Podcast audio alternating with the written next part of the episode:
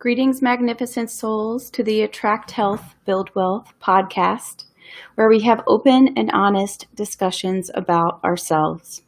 This is a place where we break down, break away, and break through codependency, allowing ourselves to attract health, build wealth, and live a peaceful life.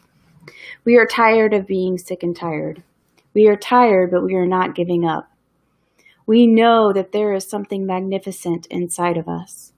And because we are fighting daily, hourly, and by the minute, fighting ourselves, our kids, our spouses, we have to do things differently.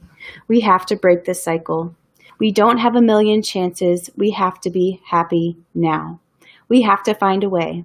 So, how do we do that? How is that possible?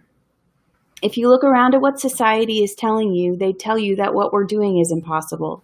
Yet it's happening every single day and it's happening through the practice and the love that we call awakening the magnificent soul. We are all magnificent souls, and these are our stories of healing.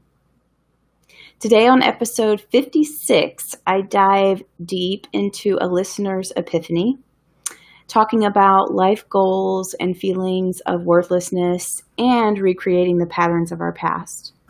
But before we get into the discussion, don't forget to let me know your thoughts about this episode, any feedback you have, or anything you would like me to cover on future podcasts at epiphanyvault.com.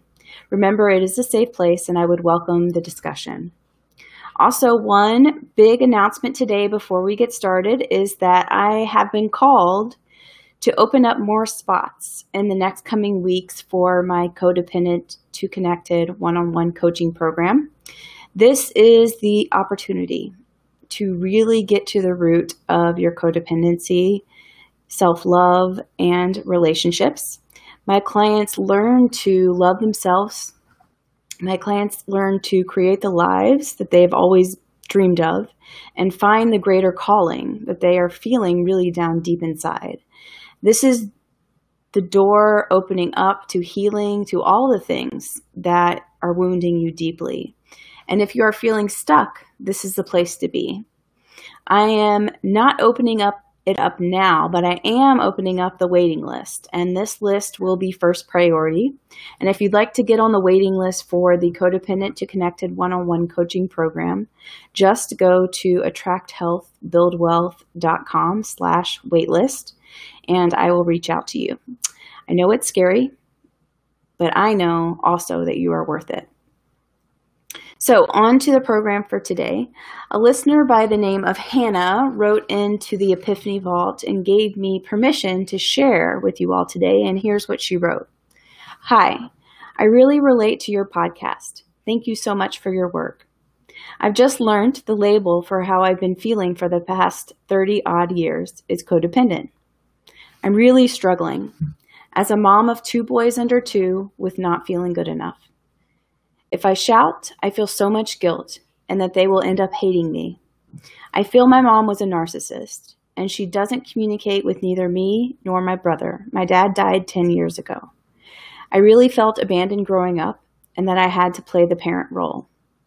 Now, I find making decisions, setting and sticking to boundaries, and listening and caring about other people's views and opinions. I feel really worthless most days.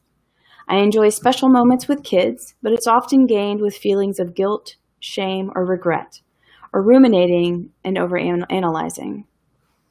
I'm really sick of being mentally exhausted and wasting my time with all this baggage and shit. I aim to create a property investment business over the next year, and I really want to be confident, trust my own decisions, and feel good about myself and really be the mom I want my kids to have, not the one I had. Oh, Hana, uh, thank you so much for writing in. Thank you for being so open with your story and with your life, and thank you so much for sharing. Uh, before I touch on kind of your entry, I do want to share my normal disclaimer is that I am a freedom from codependency coach. I'm not a medical or therapeutic professional.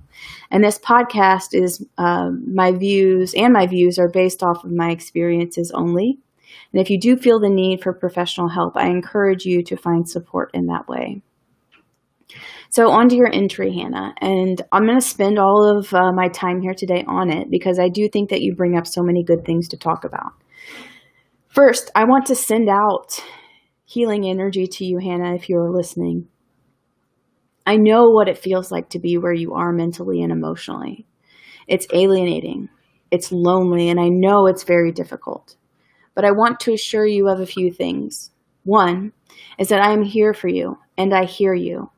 And because you were so generous with your epiphany, there are many others now who can hear you and feel you too. And also, as well, I want to just assure you that just having the courage to come forward and to share is such a brave act in and of itself. I know shame and guilt. Shame and guilt are monster feelings that are so invasive. They really tend to take over our lives. And I'm sending you the potential and the permission for kindness as you witness these thoughts actually, today's Epiphany episode was about the strength and power of the, these thoughts that we have. And as much as we might think these thoughts define who we are, there are ways to distance ourselves from these thoughts. Right now, they do have power. There is no question. But I do know that we will die in our hearts if we cannot take that power away. And the first step is a deep awareness of these thoughts. When you really hone in on awareness, it happens automatically. But as you are starting out, it is very difficult to do. And why is that? These thoughts have been running our whole life for so long. And the thing is, though, it leads to pain. So, my encouragement is to everyone and to you, Hana, is to let's try something different because the old way isn't working. So I'm, I'm sending the invitation to you to do that. Shall we? And also, here's my plug for meditation. Meditation really, really, really, really, really helps with this. I started off with the Headspace, Headspace app, and I recommend it to all of my clients. But now, today, my personal meditation practice has evolved into deeper forms of meditation. But meditation teaches you how to be an observer of your thoughts. Just as if you were sitting on a bench in a park and your thoughts just walk right by. They don't sit down on the bench with you and start poking at you and yelling at you. You can just exist perfectly, even with the thoughts that you're having in your head. I do want to say the things that you are telling yourself about not starting meditation are things that I have also told myself. Things like, I can't do it. I don't have enough time. I'm not good at it. I can't find a quiet space. I just want to call out that these are not your thoughts. These thoughts are coming from a deep, unhealed wound or wounds that you are harboring in your body. And whether you know it or not, these wounds don't want you to get better. They will keep you in the place that you are now. So don't believe them. A practice like meditation is growth. Therefore, a practice like meditation will be uncomfortable and it will be different. But those feelings are good. That means you are growing. That means you are learning. Hana, I would also recommend, or anyone else out there, that you find objective support to help you heal your unhealed wounds.